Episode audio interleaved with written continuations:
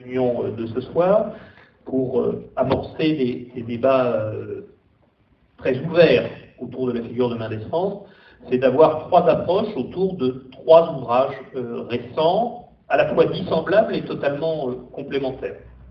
Le premier, et, ces différents ouvrages sont sur les, tables à l'entrée si vous voulez les, les. Le, premier ouvrage et, le premier intervenant sera euh, Vincent Duclerc, euh, qui a assuré euh, l'édition critique d'un volume Permanent France écrit de résistance aux, éditions du, CNRS. Et comme il nous, le présentera, c'est par ce retour sur des textes qui étaient plus ou moins connus, une manière de réfléchir à un moment de la vie de Mendes France qu'on connaît souvent mal, ou plus exactement qu'on connaissait souvent avec des images un peu limitées, le, très gros travail, parce que c'est un livre au format poche, mais qui fait 820 pages, euh, d'édition critique de, documents, dont beaucoup inédits, apporte énormément et, je crois, nous, propose une, revisite de la figure politique de Mendes France à travers ses expériences de la Seconde Guerre mondiale. Euh, Vincent Duclerc présentera dans, un premier temps ce, travail. Euh, il présentera aussi ponctuellement, et c'est une chance que l'on puisse voir, qui n'est pas si courant, euh, un court film qui, il vous expliquera les, tenants et pourquoi est-ce qu'il a tenu à l'utiliser en illustration de, son propos sur l'engagement de, ma défense dans, la Seconde Guerre mondiale. Dans un deuxième temps, nous entendrons euh, Michel Beck.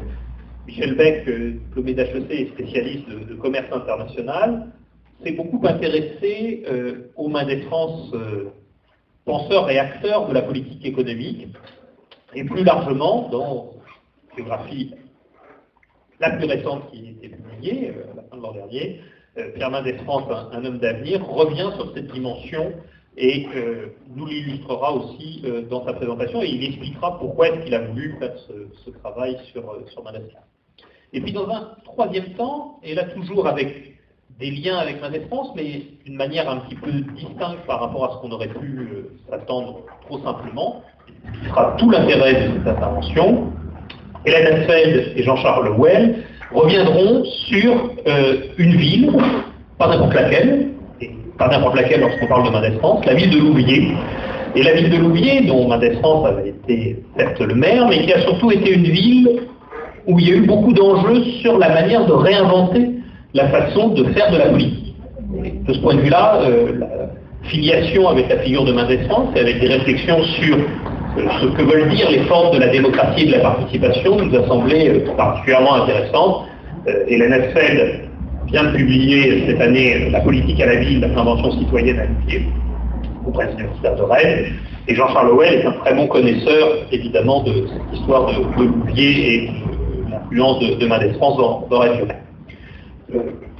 mon propos était purement introductif, euh, comme je vais être un surveillant très attentif de la pendule pour qu'on puisse avoir un temps de, débat, je donne tout de suite la parole à mon collègue et ami Vincent Duclerc. Donc tu me confies combien de, minutes, précieuses minutes oh, Très raisonnable. 10 minutes 12. 12.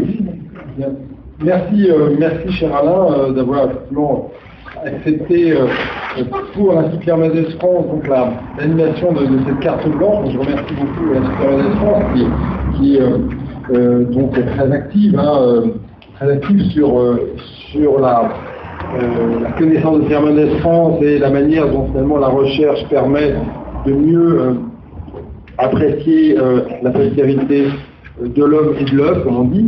Euh, et euh, comme l'a bien expliqué euh, Alain Chassillot, donc je vais présenter ce volume de textes édité par CNRS Édition, en remerciant également CNRS Édition parce que c'est une jeune maison d'édition, bien qu'appartenant à une institution historique, hein, et qui, cette institution s'est impliquée très fortement dans la réalisation euh, d'un beau volume, euh, un riche volume, un volume compliqué à faire aussi, puisqu'il y avait énormément de notes, beaucoup de textes épars. Donc, et précisément, l'intérêt de, cette, de cette édition, je pense, c'est de réunir des textes.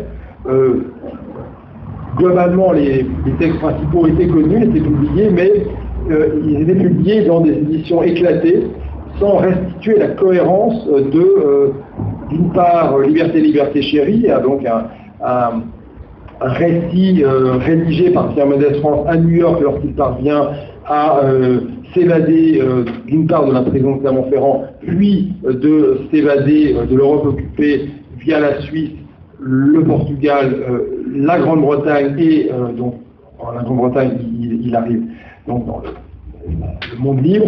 Puis il passe quelques mois euh, en mission euh, à New York où il peut retrouver sa famille.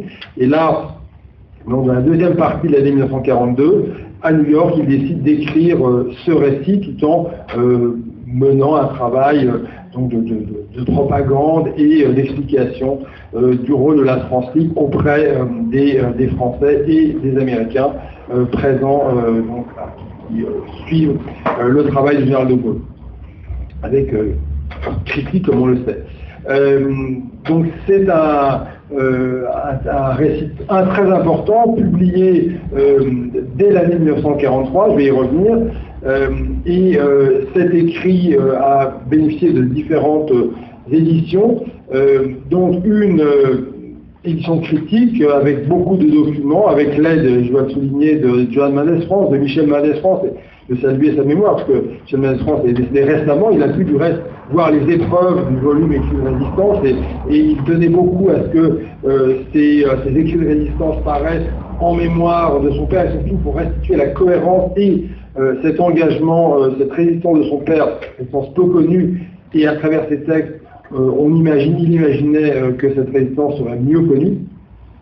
Donc, je vais effectivement saluer sa mémoire, et avec Johan Mendes France, avec Michel Mendes France, de Pierre Mendes France, avec Simone Gros, euh, qui a été l'assistant de Pierre Mendes France, eh bien, nous avons exhumé toute une série de, textes complémentaires permettant d'éclairer le récit donc, que Pierre Mendes France fait de son face-à-face avec Vichy, Vichy qui a fabriqué un procès pour euh, le condamner pour, euh, euh, pour désertion. Hein. donc c'était une humiliation en même temps qu'un mensonge d'État. Et ce, récit a pour fonction de, de, riposter à, cette accusation et d'inscrire dans le, livre hein, eh bien, ce délit de résistance. Euh, plusieurs éditions, dont la dernière, donc en, 2015, hein, aux éditions Démopolis. Et c'est sur la base de tout ce travail critique eh bien que euh, CNS Édition a repris, on a augmenté, on a euh, de manière à donc avoir, dire un peu une édition définitive, jamais définitive, mais de liberté, liberté chérie. Le, deuxième grand texte, ce sont les, carnets du groupe Lorraine, lorsque Pierre Manès France, après avoir eu donc ce temps new-yorkais, revient euh, en Angleterre, se forme euh, sur euh, des bombardiers légers, des bombardiers légers, oui, donc Boston, et, donc en se formant sur ces bombardiers comme officier navigateur, il intègre ensuite le groupe Lorraine qui était équipé de ce fameux bombardier Boston, bombardier américain. et là, Pierre Mendès France, pendant donc de nombreux mois, hein, jusqu'à son départ pour Alger, où il est nommé euh, commissaire euh, donc, à l'économie dans euh, le, donc, le, gouvernement du général de Gaulle. Hein, ça ne s'appelle pas encore gouvernement, mais, mais c'est ainsi effectivement que le général de Gaulle pense donc son action à la tête de, la France libre, eh bien jusqu'à cette date donc de, d'automne 43 où il quitte l'Angleterre pour, pour Alger pendant près d'une année, hein, eh bien, il, euh, euh, euh, il, combat au sein d'un équipage. Il est même le plus haut gradé de l'équipage. Il n'est pas cependant commandant de, l'avion. Effectivement, c'est vrai que pour lui un peu un étonnement. On peut peut-être voir là des marques aussi d'un certain antisémitisme qui régnait dans la France libre. ça a été bon, souligné. Donc Mendès France combat, il, réalise une série d'opérations euh, aériennes euh, très risquées puisque ces avions, euh, et on, le verra très clairement dans, le film, hein, le film d'actualité, je pense dans un instant, ces avions, ces bombardiers légers, donc visent des objectifs très précise, évitent tous les dégâts collatéraux que les, bombardiers lourds peuvent, causer. et ce groupe Lorraine, hein, donc appartenant aux forces aériennes de la France libre, intégrées certes à la Royal Air Force, mais donc avec la croix de Lorraine bien visible sur les avions, eh bien, ces bombardiers étaient utilisés par la Royal Air Force sur, sur les terrains d'opération de la France, dans la mesure où euh, eh bien, euh, il y, avait peu de risques de dégâts euh, sur les populations françaises, et donc pour éviter la propagande vichysoise et la propagande allemande contre les opérations aériennes alliées. Mais la contrepartie, c'était que ces opérations étaient très risquées, parce que lorsque vous bombardez en rase en, low level, c'est-à-dire c'est-à-dire en vol vraiment très, très bas, eh bien, il y a des, risques à la fois de, de destruction par la, euh, par la DCA, d'une part, euh, DCA allemande, et puis d'autre part, d'être même impacté par le souffle des bombes de l'avion qui euh, vous pressait. Donc c'était vraiment des, opérations extrêmement risquées, et, et Pierre France raconte dans, dans ses carnets des, ces, opérations, il, les, écrit sans véritablement penser que euh, eh bien, ça serait publié, euh, il, il, les destine d'abord à sa femme, hein, pour le cas où euh, il s'arrêterait. Donc c'est, le, le, texte est moins, moins soigné que le premier texte, Liberté, Liberté chérie. néanmoins, il y a un très grand intérêt donc, à, ces, carnets qui ont été édités dans les œuvres complètes euh, donc euh, réalisé par euh, Édition Gallimard, mais avec un appareil critique très, limité. Hein. Et sur ces carnets, on travaillé également John Mendès France, Michel Mendès France, Simon Gros et moi-même. Et enfin, le, dernier, le dernier ensemble sont les causeries donc à la radio que Pierre Mendès France réalise une fois donc le, gouvernement provisoire formé, le plein exercice formé en, en, septembre 1944 la libération de Paris étant active, hein, mais les traditionnels étant loin d'être libérés, et euh, ces causeries euh, ont été préparées, ont été rédigées. Ce sont des causeries à la fois très pédagogiques, euh, mais aussi historiques, puisqu'elles rappellent vraiment l'ensemble des enjeux, à la fois les enjeux militaires d'une France qui doit continuer à, se libérer, et puis les, enjeux internationaux, les enjeux économiques, les enjeux sociaux, donc des, grands textes. Et le, travail de, ces éditions est donc, l'attaché de presse vient nous rejoindre, euh, eh bien, euh, le, travail de, de, de c'est de permettre justement de réunir ces textes, de montrer la cohérence euh, d'un engagement euh, de Pierre Mendès France tout au long de la guerre. Euh, parce que finalement, lorsque ces textes étaient séparés, eh bien, on connaissait Pierre Mendès France, on connaissait son procès, on connaissait un petit peu donc, son rôle d'aviateur, mais on ignorait finalement cet ensemble. Et donc, pour terminer, moi je voudrais souligner que à travers ce titre d'écrit de résistance, on pourrait mettre résistance au pluriel, alors, et que résistance justement à, un titre que nous avons pensé avec la directive du CNRS, nous entendons, et ça correspond bien finalement à cette unité et cette pluralité des résistances. On peut dire qu'il y a trois résistances, et Pierre Mendès France, et je terminerai euh, sur cette évocation, euh, une résistance face à Vichy, euh, donc défendant aussi l'héritage du Front Populaire. Il a été donc sous-secrétaire d'État du Front Populaire, du second gouvernement Léon Blum. une résistance face à Vichy comme officier. Il veut combattre et au contraire à la fois on les les forces armées euh, de, la débat, on peut dire, puis euh, ne, lui permettent pas de, combattre comme aviateur. Il est très vite arrêté euh, après la traversée du, Massilia. Et finalement, face à Vichy, c'est de réaffirmer son caractère, son qualité de patriote, d'officier et, de responsable républicain. donc une première étape. Une seconde, c'est dans la France libre, hein, je l'ai déjà évoqué, comme officier, mais aussi comme responsable politique lorsqu'il est en permission, plutôt que de passer son temps au maître des officiers, eh bien, il, il, à Londres, et là, à Londres, il travaille avec euh, ses amis, euh, euh, donc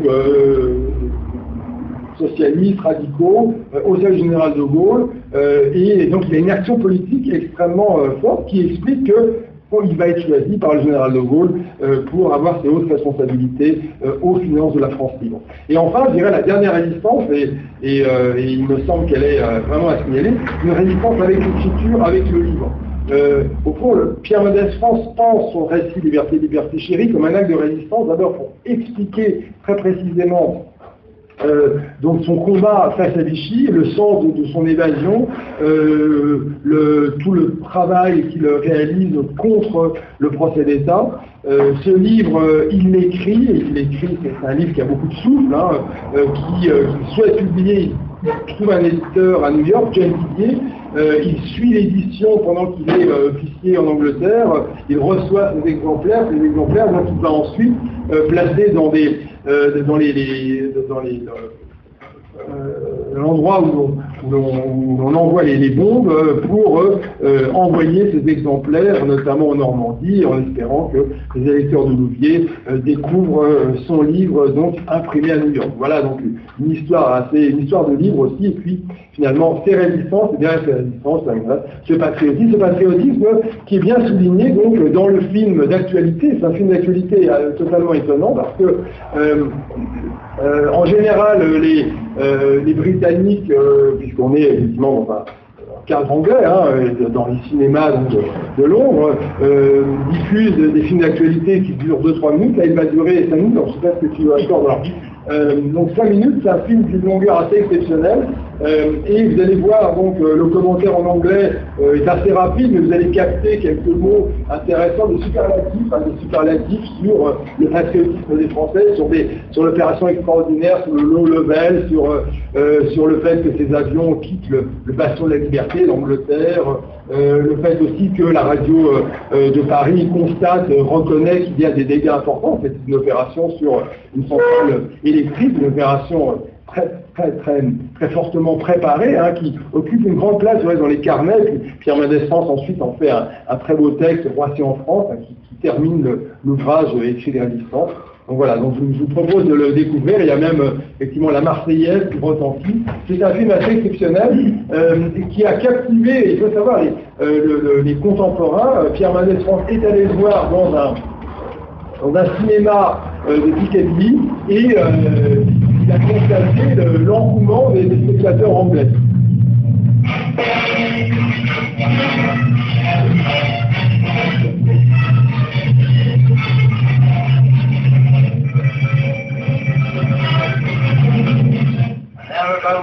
Somewhere in Britain. Fighting French pilots and air crews have been briefed to make a return to their Paris, to strike at the German power that holds their city in. We are privileged to take you on this flight through the medium of the film camera, which has recorded this, one of the most thrilling and spectacular low-level aerosols ever seen.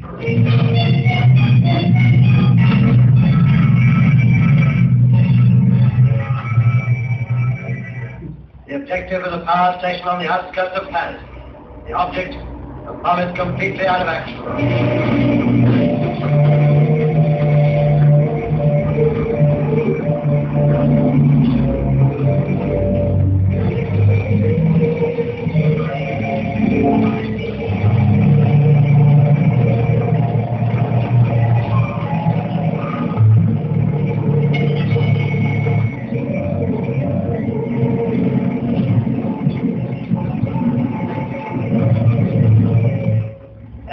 These fighting Frenchmen in the RAF Boston are racing southeast towards the English Channel.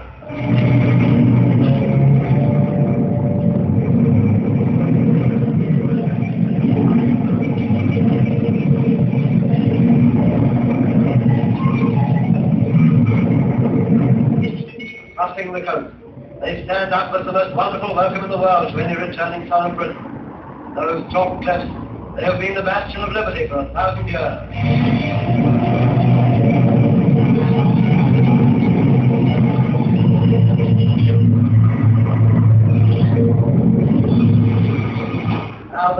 Rises towards the nose of the competing Buster. that is France, German controlled Europe.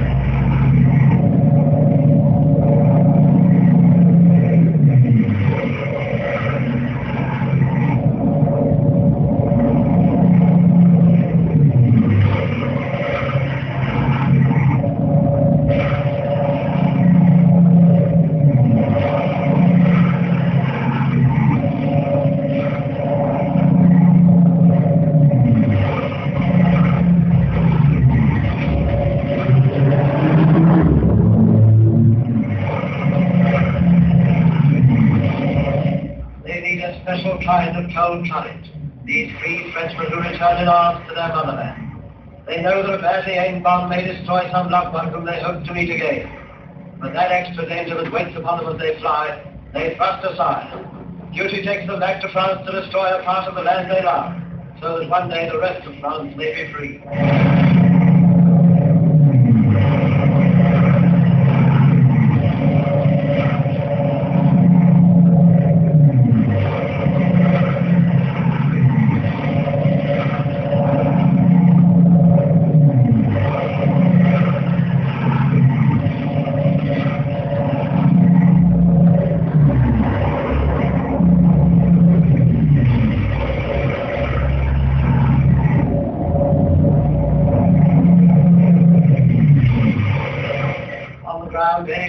Spot conceal German gunners. At any second, German fighters may dive out of the sun.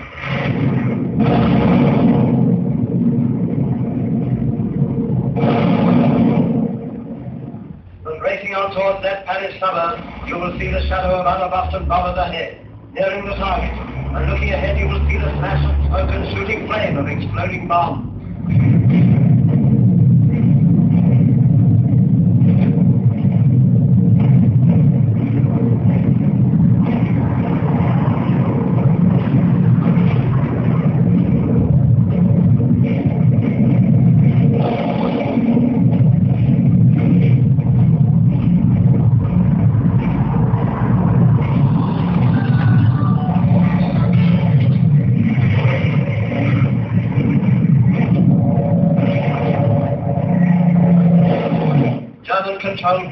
Radio admitted damage in the rain, but you can see it for yourself.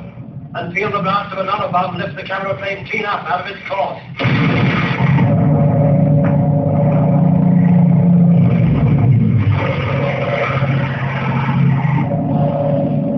Their task is done. Those fighting French pilots turn race back to Britain. Yes, they need a special courage for their kind of job. But it's the courage that springs from the truest kind of patriotism.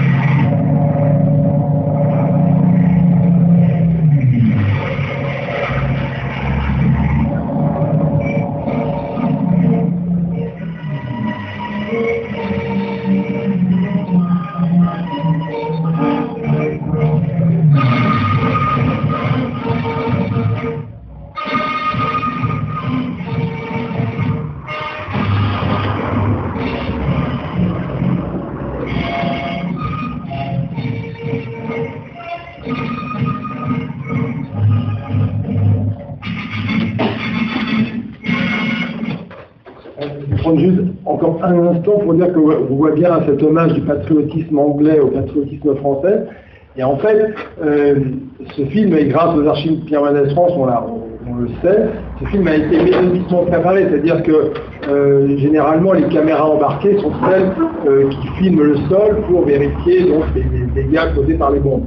Et en fait, on sait grâce aux archives de Pierre Mendès France que des caméras avaient été fixées sur le flanc des avions, donc avec effectivement là quelque chose d'assez exceptionnel pour filmer euh, les opérations aériennes euh, donc à, l'horizon. Et l'ensemble donc a permis donc un montage et une actualité tout à fait exceptionnelle, donc qui témoigne aussi quand même de l'importance de, ces, euh, de aviateurs de la France libre euh, au sein du allié.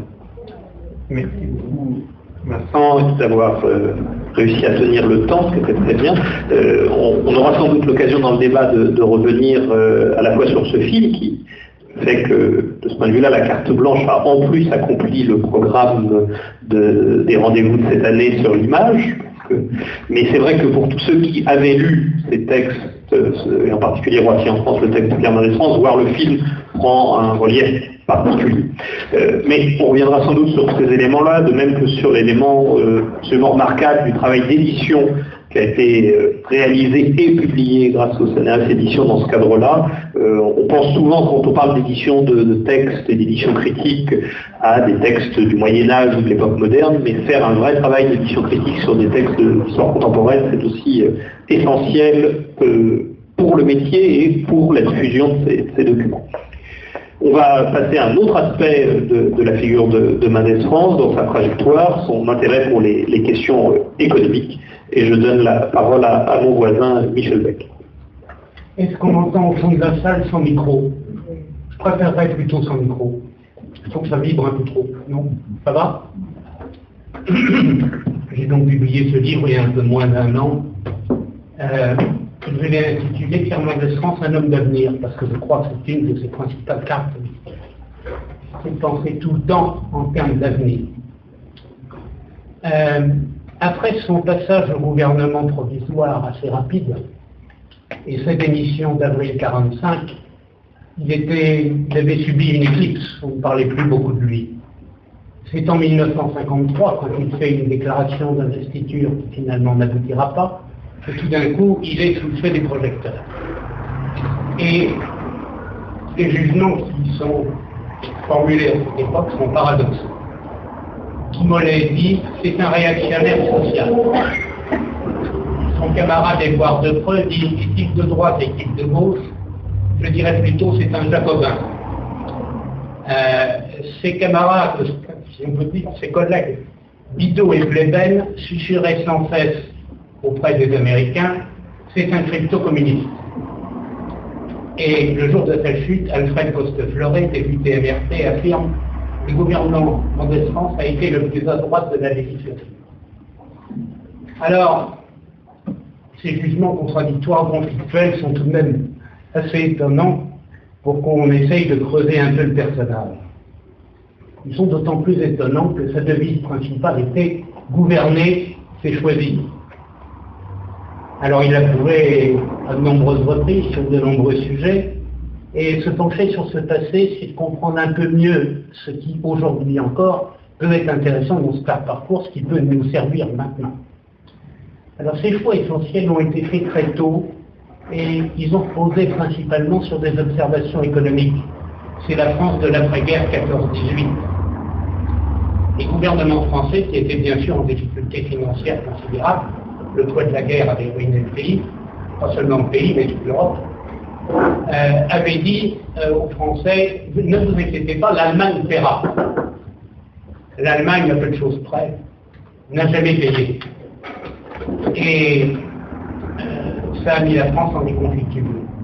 La situation allemande est devenue extrêmement catastrophique quand Poincaré, voyant qu'elle ne payait pas, a décidé d'envahir la Roue. Et à ce moment-là, il y a eu des mouvements en Allemagne de grève, etc., considérables. Et le marque allemand, qui était déjà en mauvaise position, s'est complètement effondré, à telle enseigne qu'à un moment donné, un œuf en Allemagne valait 8 milliards de marques, et que des gens tapissaient leur salon avec des milliers d'un million, d'un milliard de marques, ça revenait moins cher que le papier peint qui aurait pu le remplacer, parce que le papier peint, on n'en trouvait pas. Donc l'Allemagne est rentrée dans l'économie de troc, c'est-à-dire que faute de monnaie, l'activité économique, par définition, sera ralentie. Euh, comme l'Allemagne n'a pas payé, c'est la France à son tour qui s'est retrouvée en difficulté. Et l'inflation était générale. Elle n'était pas aussi forte en France qu'en Allemagne, heureusement, mais elle était tout de même considérable. Tous les gouvernements avaient à faire face à ce problème. Alors on a essayé la politique de déflation. L'exemple le plus désastreux a été celui de Churchill en 1925 comme chancelier de l'échiquier euh, du gouvernement Baldwin, qui a voulu revenir à la parité du sterling de 1914. Ça a provoqué automatiquement une telle contraction monétaire que les prix anglais sont devenus extrêmement élevés pour tout le reste des autres États et que les, exportations anglaises se sont effondrées. Ce qui a provoqué là aussi un chômage tout à fait considérable. Bruning en Allemagne a mené à peu près la même politique, et c'est ce qui fait qu'on s'est retrouvé en Allemagne avec 6 millions de chômeurs. Hitler a dit merci, certainement. Euh, la malle en France, ça fait un peu la même chose, Langevin aussi. Donc, euh, chômage de masse, euh, révolte, crise de 29, développement des extrémismes, et donc arrivée d'Hitler au pouvoir.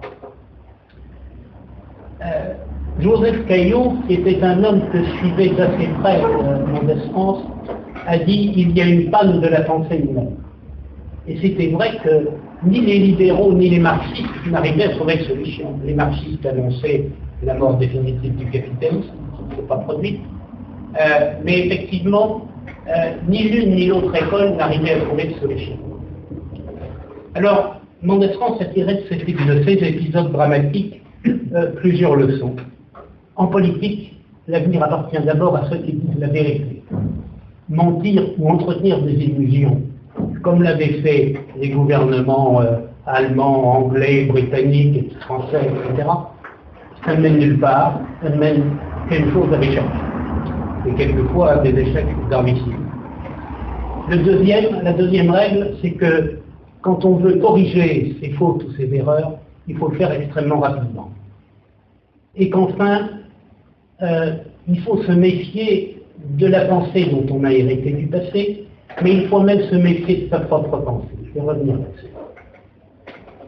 Alors en 1938, quand il devient sous-secrétaire d'État dans le deuxième gouvernement Léon Blum, avec Georges Boris, qui est son conseiller, qui sera son ami jusqu'en 1960, jusqu'à son décès, euh, il tire les leçons des tâtonnements successifs de Roosevelt. Roosevelt qui a d'abord fait euh, un peu de lutte anti-inflation, un peu de déflation, un peu de reflation, etc. Il y avait des éléments contradictoires dans la politique de Roosevelt qui, faisaient que, certes, il y avait un début de redressement, mais qui n'était pas encore très parlant. Et en particulier quand Roosevelt, pour essayer de corriger le tir, a voulu revenir à la fin de 1937 à une politique de plus grande rigueur budgétaire, il a provoqué immédiatement à nouveau une augmentation du chômage. Keynes, qui avait publié en 1936 la théorie générale, a écrit le 3 février 1938 à Roosevelt en lui disant c'est sur l'investissement qu'il faut vous miser. Et à partir de ce moment-là, la politique de Roosevelt est devenue beaucoup plus cohérente. Ses équipes ont compris quel était le fil directeur. Et ça, c'est une leçon que Mondescamps n'a pas voulu succéder. Et c'est ce qu'il a fait avec Boris. Il a pratiqué des investissements d'État pour faire repartir la machine, et en particulier, il en a tiré une conclusion, c'est qu'il fallait revenir sur la règle des 40 heures que le gouvernement du Front populaire avait établie deux ans avant. Donc ils ont remis en cause leur propre pensée. Euh, C'était une des leçons dont on a vu qu'ils avaient tiré avant. Il n'ira jamais jusqu'à un dogmatisme keynésien pour lui, c'était ce qu'il pouvait y avoir de pire. Ce qui avait tué le libéralisme d'autrefois, c'était justement une attitude dogmatique. Euh, c'était l'observation de Créneau. Euh, ce qui avait endommagé le marxisme, c'était également le dogmatisme. Et en 1950, quand il donne son cours à l'ENA, il dit à ses étudiants, dont un certain nombre de gens qui sont appelés à, avoir des positions éminentes, je pense à Valérie Giscard d'Estaing, à Jean-Claude Rivet, à l'un de ses conseillers, euh, et à beaucoup d'autres, il leur dit il ne faut pas appliquer les leçons de Keynes aujourd'hui comme ils songeaient à les appliquer, comme nous les avons appliquées avant la guerre, parce que la situation n'est plus du tout la même. Nous sommes aujourd'hui dans une situation de pénurie. Faire repartir la machine est beaucoup plus facile que ça ne l'était à l'époque. Donc il ne faut pas répéter d'une façon mécanique les leçons du passé. En 1945, il démissionne du gouvernement provisoire parce que la politique, la politique laxiste que proposait René Pleven à De Gaulle lui paraît porteuse d'inflation. Mais il a, beau prévenir ses collègues en disant si vous faites ça, vous allez vous risquer de vous retrouver dans la situation de l'Allemagne de 1925 ou 1930. Euh, nous ne pouvons pas jouer à ce jeu-là, c'est l'inflation garantie. Pendant la guerre, il y a eu énormément de papier-monnaie imprimé, c'était l'inflation, les prix avaient triplé à quadruplé, il, avait pu en faire l'observation dans la France occupée avant de rejoindre Londres. Et il y a très peu de marchandises disponibles puisque l'appareil de production est sérieusement endommagé. Donc si vous faites ça, c'est le marché noir garanti, c'est la hausse des prix que vous ne pourrez pas contrôler et la misère, en fin de compte la misère. C'est ce qui se produit. Personne ne peut dire aujourd'hui, il y a encore des tas de débats là-dessus. Est-ce que la politique de Mendès France, en 1945, aurait réussi comme les autres, je ne peux pas l'affirmer.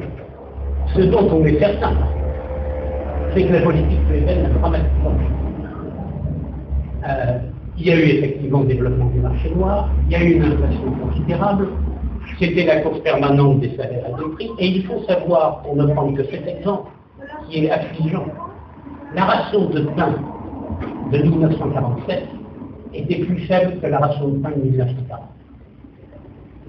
Donc ça a donné des grèves dramatiques avec des morts, des grèves insurrectionnelles très graves. Et il y a des gens de côté de l'Atlantique qui s'en inquiétaient beaucoup et qui jugeaient beaucoup que la France est beaucoup plus menacée par le communisme qu'un pays qui pourtant était assez porté de ce côté-là, que l'Italie. Ce qui fait que les Américains ont avancé de 8 ou 10 mois le plan Marshall pour la seule France. C'est une chose qui est peu connue, mais si nous n'avions pas eu ça, je ne sais pas où nous aurions été imaginés. Donc je ne peux pas assurer que, je crois que personne de sérieux ne pourra vous dire à coup sûr la, politique, la, la politique France aurait réussi, mais à coup sûr la politique même a échoué. Et De Gaulle d'ailleurs, euh, dans ses mémoires, euh, en parle d'une façon un peu, un gênée. Et je crois qu'il y a un homme qu'on ne peut pas soupçonner d'antigolisme, même de gaulliste, c'est Michel Debré qui, dans Trois Républiques pour une France, dit le général Sénégal a commis une erreur considérable, il aurait dû écouter Dantès. En politique coloniale, il exerce le même devoir de vérité. En 1950, quand les troupes françaises subissent euh, un affront important à Taobang, c'est un endroit qui se trouve pas très loin de Langson, que dont Jules Ferry avait souffert, c'est-à-dire à la frontière nord-est du Tonkin. Euh, subissent un affront important, des milliers d'hommes sont faits prisonniers ou disparaissent, et euh, il y a un débat au Parlement. Et il dit publiquement à la tribune de l'Assemblée ce qu'il disait jusque-là seulement euh, dans l'enceinte des cabinets ministériels pour ne pas gêner une politique pouvait être considéré comme une défense de l'Empire français. Il disait, vous allez à l'impasse. Et là, il le dit publiquement. Vous allez à l'impasse, il faut choisir, vous ne pouvez pas continuer. Euh, c'est la défaite nationale. Et plus le temps passe, plus la défaite sera. En 1954, c'est Dien Bien C'est la sanction. Il faut se souvenir que les gouvernements successifs avait là aussi endormi le public d'illusion. C'est tout à fait extraordinaire de penser que la vérité Paul Costa-Fleuret, qui avait été à cette époque ministre des États associés et puis ministre de l'Outre-mer, il avait occupé plusieurs postes de ce genre, avait dit en Indochine, il n'y a plus de problème, le triomphe de nos armes est complet. 1947. Et en 1954, c'est bien mieux. C'est un France qui dénonçait cette situation depuis 4 ans euh, qu'on demande de, résoudre le problème. C'est vraiment paradoxal parce que quand il avait fait sa sortie de 1950 après Kaobang, euh, un de ses collègues, Edmond Michelet, un homme par ailleurs très estimable, avait dit le discours de mon essence, c'est le discours de l'abandon, c'est le discours de Vichy. Alors, nous, là-dessus, parce que l'épisode est amusant on n'en aurait peut-être pas le temps. Non, peut-être pas. On va être un peu plus attentif. D'accord. Vous allez déjà manger pour 12 minutes. Bon. Il accorde peu de temps après l'autonomie interne à la Tunisie. Euh, vous remarquerez que sa méthode est très progressive. C'est-à-dire sur la Tunisie, qu'est-ce qu'il fait Il fait ce que tous les autres gouvernements avaient promis, il n'avait jamais fait. Donc il ne prend pas le public à poil il n'invente pas une solution abracadabrante, révolutionnaire, etc. On a même dit que ce n'était pas grand-chose, euh, ce qui est faux. Euh, a très bien compris, et il a saisi la perche qui lui était tendue. Il disait lui-même que ce dont il était le plus fier de son passage au gouvernement, c'était son, dossier tunisien. Je crois qu'avec le recul du temps, ce n'est peut-être pas là qu'il a fait le plus, c'est en matière de politique européenne quand il a remplacé la, CED, qui visiblement prenait au tout part, personne ne voulait la voter. Le procès Auberge, à ce moment-là, qui était l'ancien chef de la Gestapo en France, les Français étaient arbitrés contre un réarmement allemand.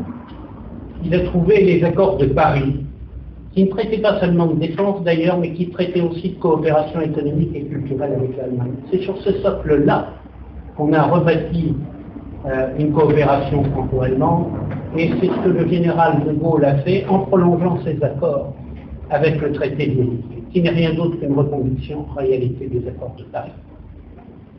Quant à sa politique économique, on ne lui a pas accordé toute l'intention qu'elle méritait parce qu'il a remplacé sans cesse les dépenses improductives par des dépenses productives. Les dépenses improductives, c'était la guerre d'Indochine, par exemple, qui ne menait nulle part, c'était aussi l'alcool. Il faut savoir que le déficit dû à l'alcool représentait 25% du déficit total du pays, 27%. Il a mené une politique très énergique contre ça, que avez écouté quelques des Il a aussi aménagé la région du baron de Languedoc, parce qu'il trouvait scandaleux que la France, qui était un pays à vocation agricole, ait une balance agricole déficitaire. Ça a permis de remplacer un pays de monoculture de vin de mauvaise qualité par un pays de polyculture qui a permis de rééquilibrer la balance. Et effectivement, la balance franco-allemande en matière agricole s'est rétablie en 1955. Enfin, il a refusé l'État-providence. Alors, Guy aurait pu dire c'est un réactionnaire social. Je crois qu'on peut s'amuser de ça parce qu'il a accordé la plus forte hausse de SMIC qui n'a jamais été accordée sous la de la République, déduction faite de l'inflation. Il a accordé au SMIGAR 6,5%. L'inflation à l'époque était de 0,7. Ce qui faisait que la hausse réelle des salaires était tout à fait considérable. Et dans un article pour l'université de Yale, que je vous conseille de lire, on les donne des, extraits dans le livre, il dit La monnaie ne peut être défendue par des moyens purement monétaires. C'est une leçon qu'oublie la plupart des gouvernements. On pourra y revenir dans la discussion y a Enfin, dans la défense de la paix, je passe, puisque je suis en train de dépasser mon temps, mais euh, c'est lui qui a provoqué le voyage de Sadat à Jérusalem, Alors, euh, on peut discuter de sa position dans l'histoire. Euh, Michel Pinoc a dit c'est une grande figure morale et politique, mais on ne peut pas dire que ce soit un homme d'État. Je ne suis pas capable de décerner un brevet d'homme d'État, euh, mais je crois qu'on peut être un homme d'État plusieurs façons. Jusqu'à la fin de sa vie, il continue ici. On essaye d'initier la paix entre Israël et les Arabes. Et les Arabes. Je crois qu'on peut faire Voilà. Merci beaucoup. Et, je suis désolé d'avoir dû vous interrompre, mais on reviendra sur euh, un certain nombre de ces points dans, le débat. Euh, avant juste de, passer la parole à, celle de Jean-Charles Well, j'ai plaisir, puisque vous avez euh, parlé de Georges Boris et du travail fait avec Mendes France à partir de 38, mais ensuite, effectivement, durant la guerre à Londres, puis à la Libération, puis sous la Quatrième République et jusqu'à la mort de Maurice, a rappelé le, grand livre qu'avait écrit, euh, qu'avait consacré à, Georges Boris, Jean-Louis Crémieux-Briac, qui est évidemment une, figure qui a marqué tous les gens qui ont pu le, rencontrer. Euh, on va maintenant euh, changer d'échelle, passer à l'échelle qui a aussi été très importante pour le Madès France homme politique, qui était l'engagement local et son expérience autour de la ville de Louviers. Et on va vous, révéler combien Louviers est une ville absolument passionnante pour l'histoire politique de la France au XXe siècle. Hélène Asfeld, Jean Charles.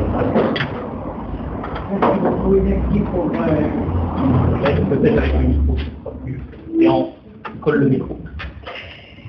Merci beaucoup et merci à l'Institut Pierre France pour, euh, pour cette invitation.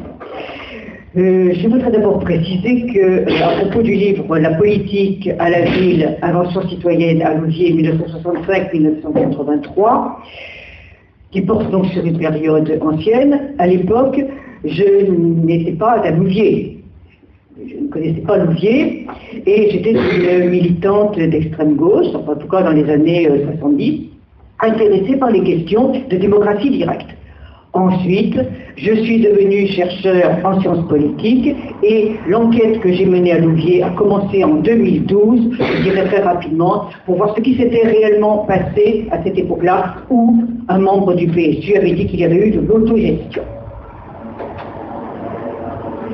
Alors moi, je m'appelle euh, Jean-Charles Well. En 1965, euh, j'étais encore étudiant. En 1966, je deviens rédacteur à la mairie de Louviers et je fais office de secrétaire général adjoint. Je suis donc au cœur de la machine. Et donc jusqu'en 1969, euh, j'accompagne la politique qui est menée par le docteur Martin, élu maire, dans des conditions que nous allons vous expliquer un peu plus loin. Et euh, je deviens en 1971 rédacteur en chef de la dépêche de Louviers, dont le directeur politique avait été Pierre Mendès France jusqu'en 1962. Le directeur général de la dépêche était Armand Mande, maire d'Evreux, membre du Parti radical, et qui avait été suppléant de Pierre Mendès France en 1962 lors de sa bagarre contre Jean de Broglie. Le livre dont nous allons vous parler raconte donc euh, l'histoire singulière de Louvier après la démission de Pierre Mendès France de tous ses mandats, dont son mandat de maire en 1958. Mais il montre aussi l'intérêt actuel de cette histoire.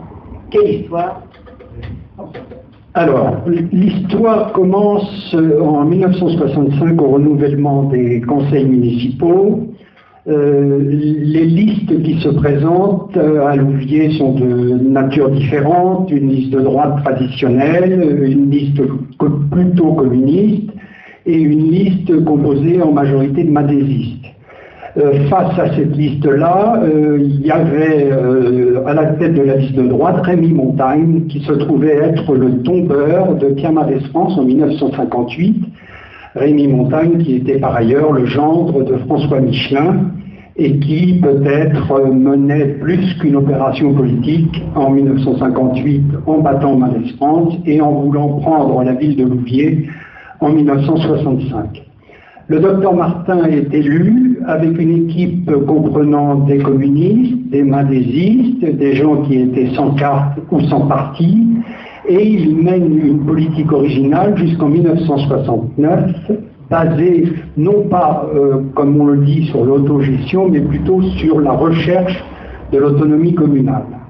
En 1969, suite à des péripéties électorales locales, euh, et, notamment euh, à la défection des élus communistes de la liste Martin. Des élections complémentaires et, ponctuelles sont organisées. La droite prend le pouvoir jusqu'en 1971, renouvellement général, et à ce moment-là, la droite est confirmée et la liste de gauche doit attendre 1976 et 1977 au cours d'une reconquête euh, à la fois théorique, pragmatique euh, et avec des éléments euh, de, campagne très originaux dont nous allons parler un peu plus loin. Et c'est en 1983 que la droite reprendra le pouvoir après ce qu'on pourra appeler un semi-échec de la liste autogestionnaire. Nous voudrions ici tenir avec vous un double pari c'est-à-dire à la fois montrer l'influence de Pierre Mendès France dans la politique à Louviers entre 1965 et 1983, que je qualifierais d'une influence d'imprégnation. Et d'autre part, travailler aussi sur le sujet qui nous était proposé aujourd'hui par euh, ces rencontres d'histoire de Blois, sur la puissance des images et montrer la différence de réception des images entre autrefois et aujourd'hui, entre un contexte local et national. Puissance à la fois différente des images d'un point de vue historique, mais aussi montrer un sens, euh, un sens commun. Donc, euh, tout d'abord, l'image comme vecteur de la transmission du madésisme, mais aussi comme ligne de clivage et vecteur de légitimation. Ce que vous voyez là, c'est la profession de foi donc de l'Union des gauches en 1965, au centre la figure euh, d'Ernest Martin. Ce texte est fondateur de tout ce qui suit. Il est inspiré par les principes, principes fondamentaux. Je n'ai pas le temps de les détailler. Mais d'autre part, on ne note pas dans le texte de citation de Pierre Mendès France. Et il n'y a pas parmi ces membres du futur conseil municipal de membres du Parti radical ni du Parti socialiste unifié. L'image dit la constitution d'une opposition ferme et ambitieuse aux tombeurs de Mendès France et à ceux qui l'avaient rejoint entre les deux tours. Sautons dix ans c'est le conseil municipal de 1976 et en gros 1977 quand ils auront tous les sièges.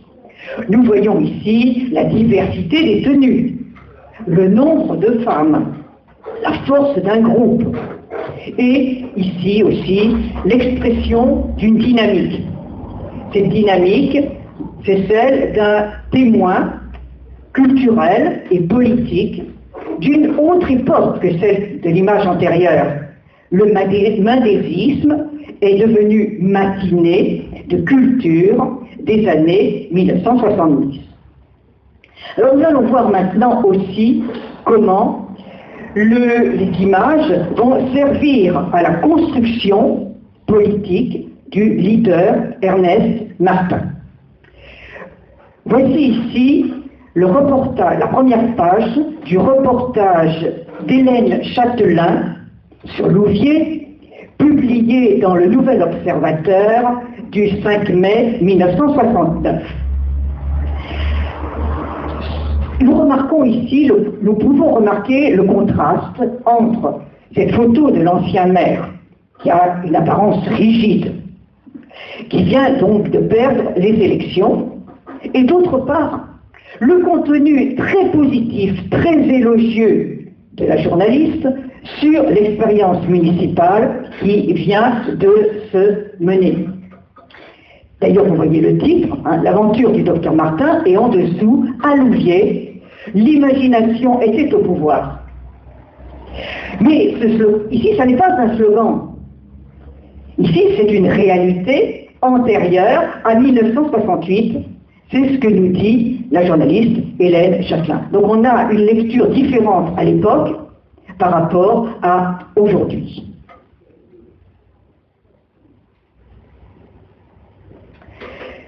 Cette page est celle du journal des adversaires de Mendes France et de ses successeurs. Le journal s'appelait Louvier Cité et ça c'est en 1974. Mais la photo date de mai 68, même si on, ne connaît pas la source exacte de cette photo. Vous voyez le docteur Martin, alors maire, à droite, on le reconnaît à sa, ceinture hein, de mer, à son échelle, pardon, oui, qui porte ici en ceinture.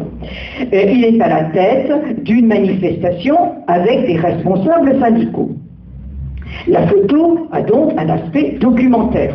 Elle rappelle l'importance des grèves dans les usines de Louviers et la force du soutien municipal apporté aux grévistes en 1968, notamment justement sous l'impulsion du docteur Martin. Mais les slogans qui sont en rouge détournent la portée documentaire de la photo vers un usage polémique qui est celui de la peur des électeurs.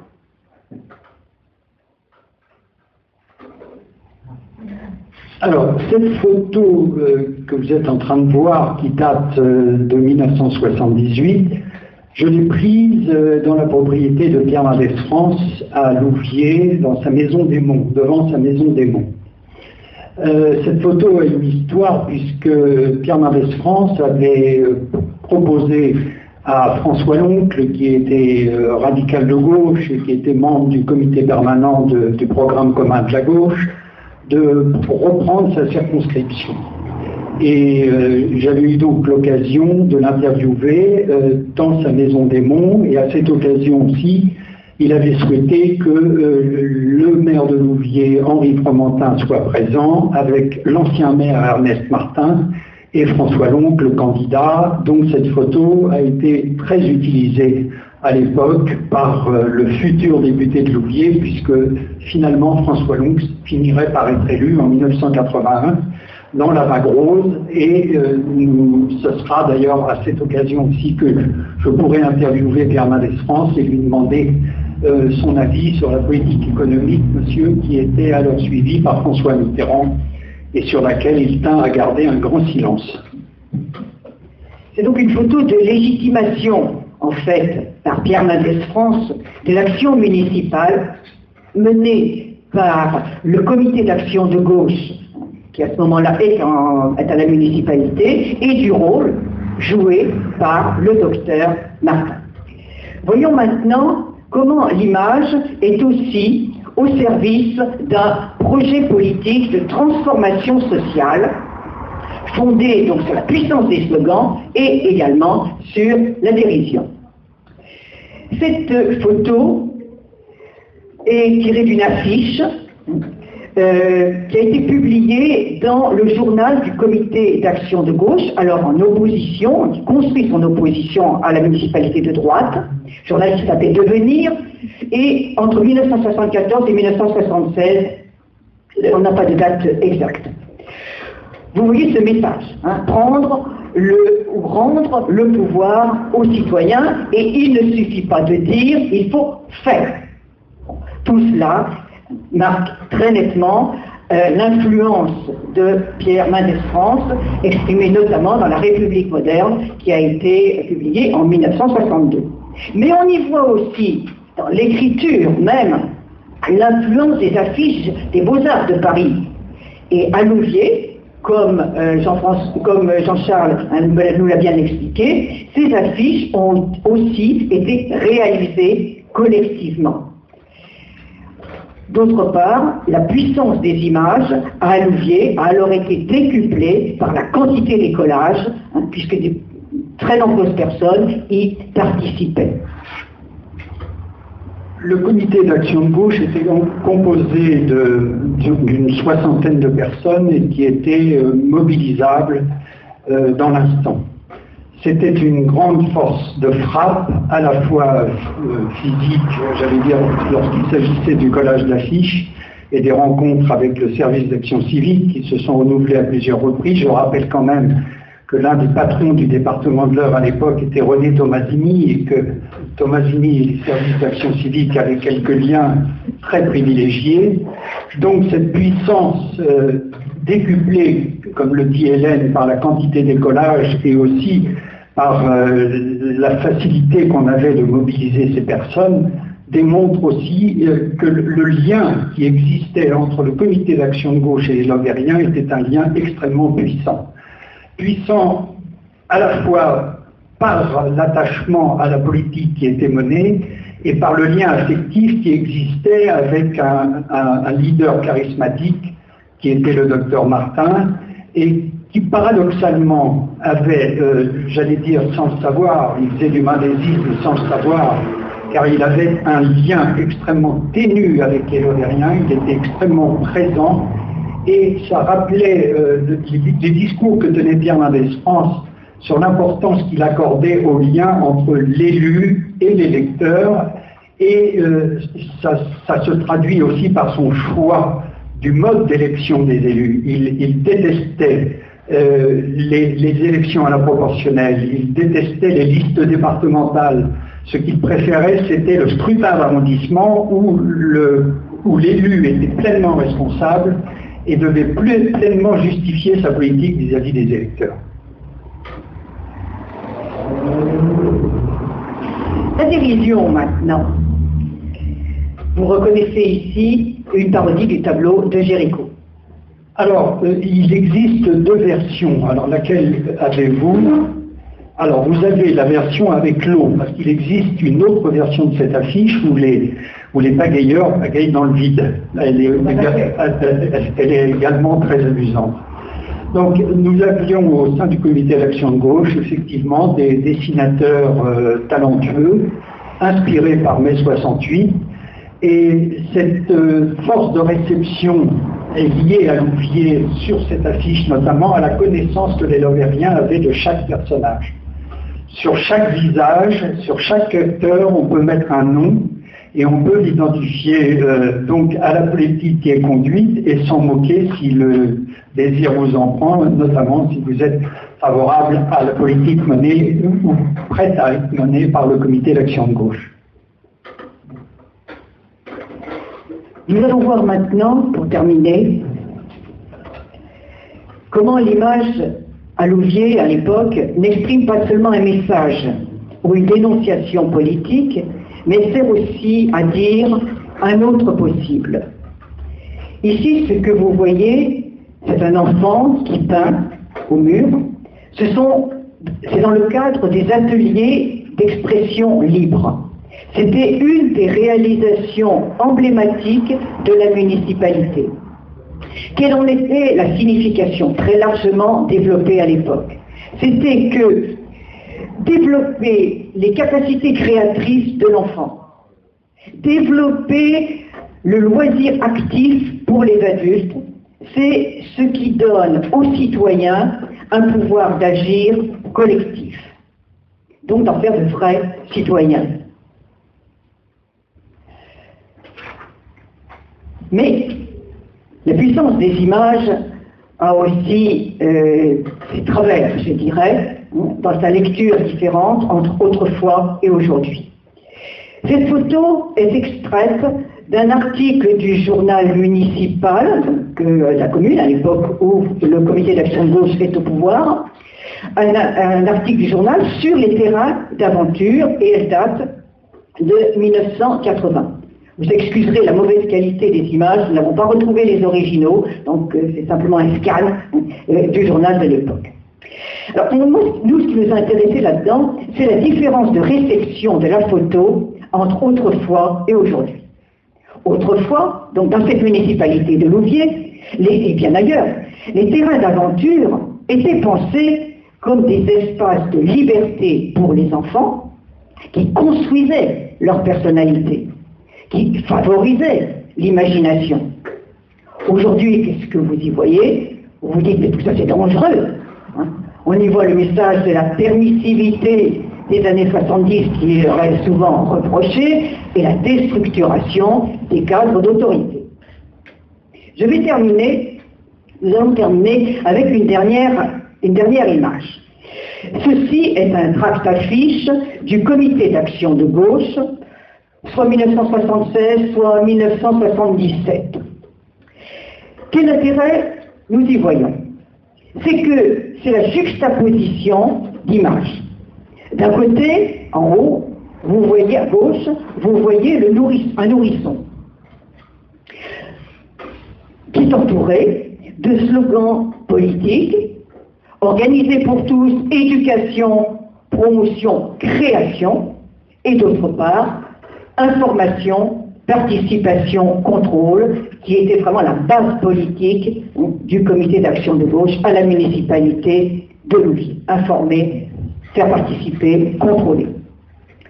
Quel est le message? Le message, c'est justement le lien entre cette photo de nourrisson et ces messages politiques. C'est-à-dire que la politique est, doit être étroitement lié à une éthique.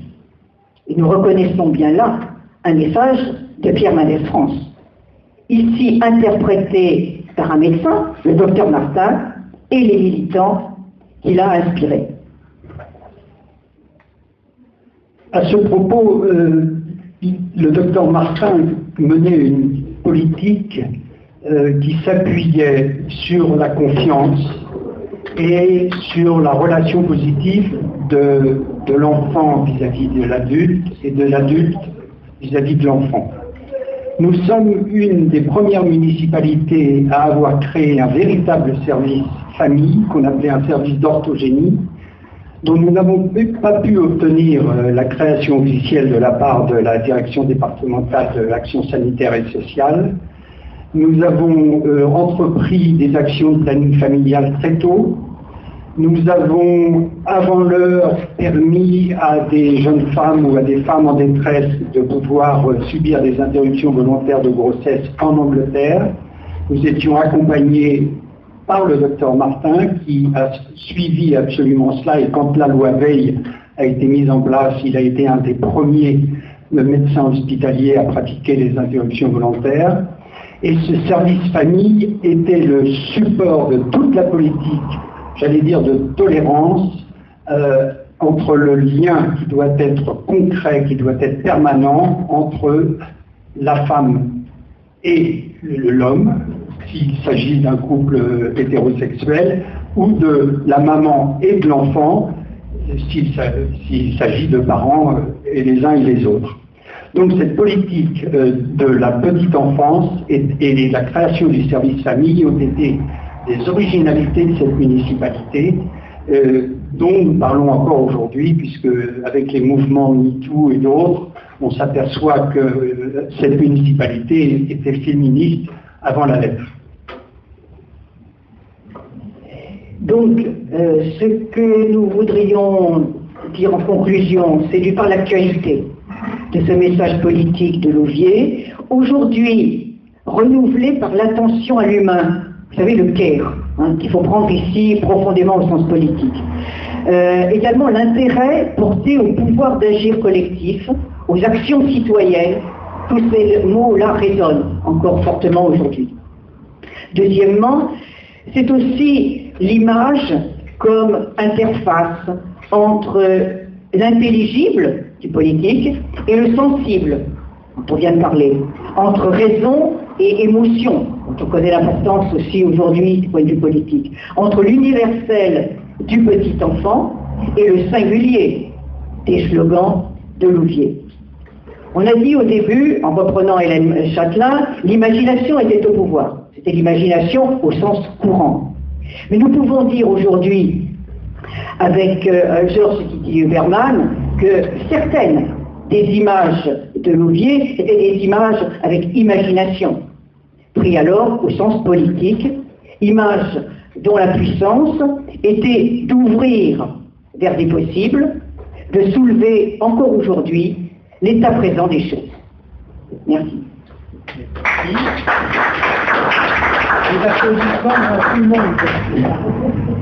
vous recommencerez lorsque nous finirons, mais par chance, comme j'ai été un censeur impitoyable, nous aurons un peu de temps pour, le débat et vos questions. Je voulais juste rajouter un élément en, revoyant toutes ces images dont vous avez eu raison de dire à la fois qu'il nous faut les analyser aussi en historien, parce qu'elles elles introduisent des effets de distance, quand bien même on est parfois simplement sur 30 ans. Euh, ça me faisait immédiatement penser à, d'autres images qui ont marqué, effectivement, on pourrait relire l'ensemble de la trajectoire et la carrière politique de Pierre Mendès France à travers la question de la mise en représentation euh, de, son, de sa propre image. Ce pas quelque chose qu'il adorait, euh, mais en même temps, la manière dont il a traversé la vie politique française cette fin de Troisième République à la Ve République, dont il n'appréciait pas totalement le fonctionnement des institutions, en serait, je pense, un, élément de test intéressant. Et il y a une dimension qui avait été euh, très bien notée euh, il y a maintenant de nombreuses années, mais dans, l'ouvrage de, Pierre Birnbaum, où il revenait sur, malgré tout, on parlait tout à l'heure de la dérision comme image politique, mais il y a aussi l'autre forme de l'image politique qu'il ne faut pas oublier et qu'il est bon de rappeler aussi dans le cadre de, la thématique de cette année des rendez-vous de l'histoire, qui est euh, bien au-delà de la dérision, euh, la caricature politique comme arme de combat, et il se trouve que tout au long de sa carrière, Pierre Mendès a dû se confronter à des caricatures antisémites, et ça très tardivement dans sa carrière politique. Ce n'est pas pour atténuer l'effet des caricatures antisémites de la France des années 30, mais j'allais dire, elles sont moins étonnantes dans un paysage politique où de très nombreux organes de presse couvrent ce type de discours. La situation est un peu différente, mais il se trouve que, et Pierre l'a bien montré, jusque dans la campagne législative de l'été 68 à Grenoble, son adversaire, de manière euh, bien involontaire de sa part, mais en tout cas ceux qui soutiennent son adversaire, publient dans le journal de campagne une caricature ouvertement antisémite qui reprend tous les principes de la caricature antisémite. Donc il y a aussi cette rémanence dans le temps long de certaines images politiques qui sont intéressantes, me semble-t-il, à, reconsidérer, et, l'ampleur de la vie politique de Mendès France permettait aussi d'évoquer euh, cette catégorie.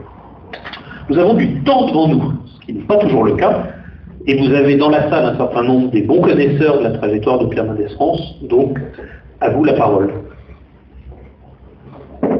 Je sais qu'il est tard, mais j'imagine qu'il y a quand même des questions qui ont pu naître ne serait-ce que des demandes d'éclaircissement, comme j'ai sans doute frustré certains orateurs, on peut revenir sur des points plus en détail.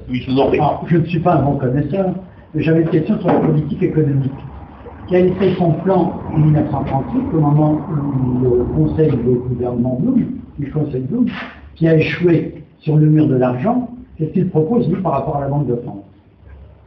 Ah, non, ça n'a pas échoué sur le mur de l'argent. À l'époque, ça c'était plutôt c'est le cartel des gauches qui avait connu ça, et le premier gouvernement Blum.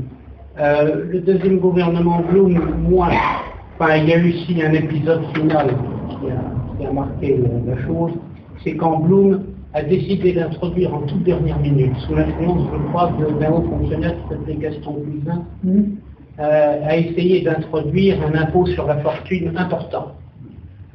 Et à l'époque, euh, France n'y était pas favorable. Euh, il a publié un article, je crois, un peu postérieur à la chute du gouvernement. Je veux dire que c'est un gouvernement qui a duré trois semaines. Euh, il a publié un article qui était assez embarrassé et qui disait euh, un impôt sur la fortune n'est jouable euh, que dans la mesure où il est à petit taux euh, ou alors à taux élevé, mais sur une très courte période dans une situation exceptionnelle. Et il citait cet exemple. Si en 1918, entre le mois de novembre 1918 et le mois de juin 1919, on avait mis un gros impôt sur la fortune, on aurait eu raison.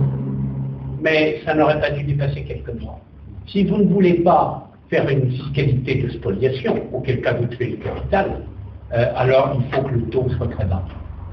Donc là-dessus, il était, assez réticent avec l'introduction de cette, euh, clause introduite par Gaston Cousin. Par contre, ce qu'il a fait avec Boris, Boris a joué un rôle extrêmement important sur ce temps-là, euh, c'était de remettre en cause les 40 heures. Alors ça, c'était très important. Il remettait en cause les 40 heures parce que la France avait besoin d'augmenter ses équipements militaires. Le texte le dit expressément. Pour faire face au réarmement allemand, nous avons besoin d'augmenter la durée du travail. Et progressivement, d'ailleurs, des industries militaires, ce re- ce- cette augmentation du temps de travail s'étendra aux industries civiles. Et quelle sera ta position par rapport au gouvernement d'Aladier Lequel? Des gouvernements canadiens Oui, d'accord. Ce- Celui qui suit, disons. Ah, il n'y était pas très favorable. Il était assez hostile au gouvernement de Il a été hostile. Il a eu une hésitation. Il a fini par être hostile aux, aux accords de Munich. Mais Il faut toujours euh, prendre en compte le fait que le passionné et bon connaisseur des questions économiques qu'il a toujours été, euh, n'oublie pas de faire de la politique. Et, donc, euh, ils savent très bien, il est souvent revenu que dans la préparation de leur grand plan avec Boris au printemps 38, euh, il y a d'assez grandes chances que ce plan soit un plan purement théorique parce qu'il sait très bien que euh, Blum n'a pas de majorité dans le contexte du printemps 38. Donc il, est de ce point de vue-là très lucide et il le sera toujours euh, tout au cours de, sa carrière politique. Il y a des moments où il a conscience de ne pas pouvoir avoir de majorité. Euh, se, joue un, autre phénomène par rapport au, gouvernement d'Aladi, même si effectivement la question de euh, septembre 38 de Munich pèse beaucoup, c'est aussi un, rapport aux, transformations du Parti radical.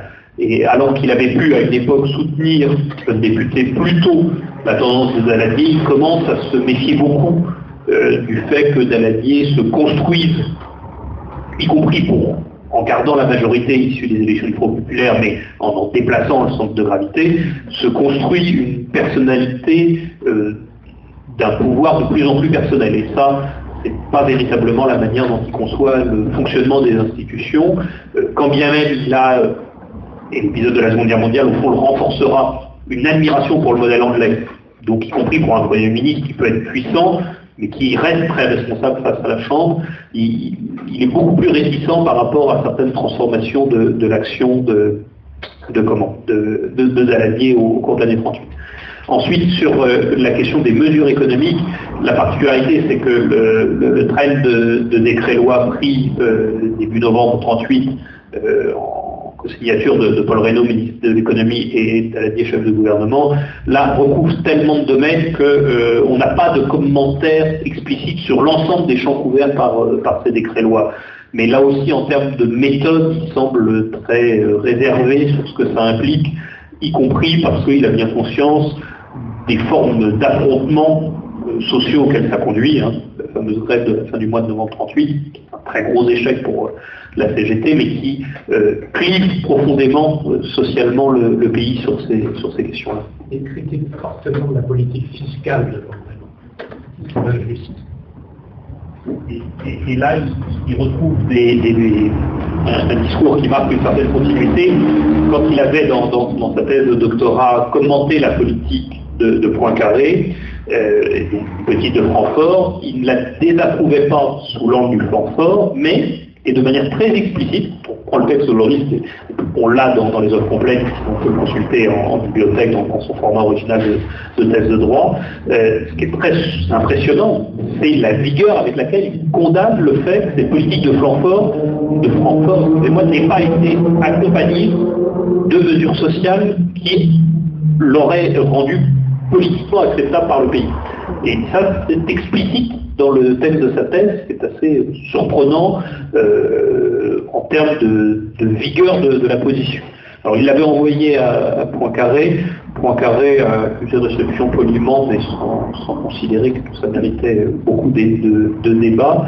Mais, c'est une, dynamique qui est intéressante dans un rapport effectivement aux questions économiques et sociales assez spécifiques.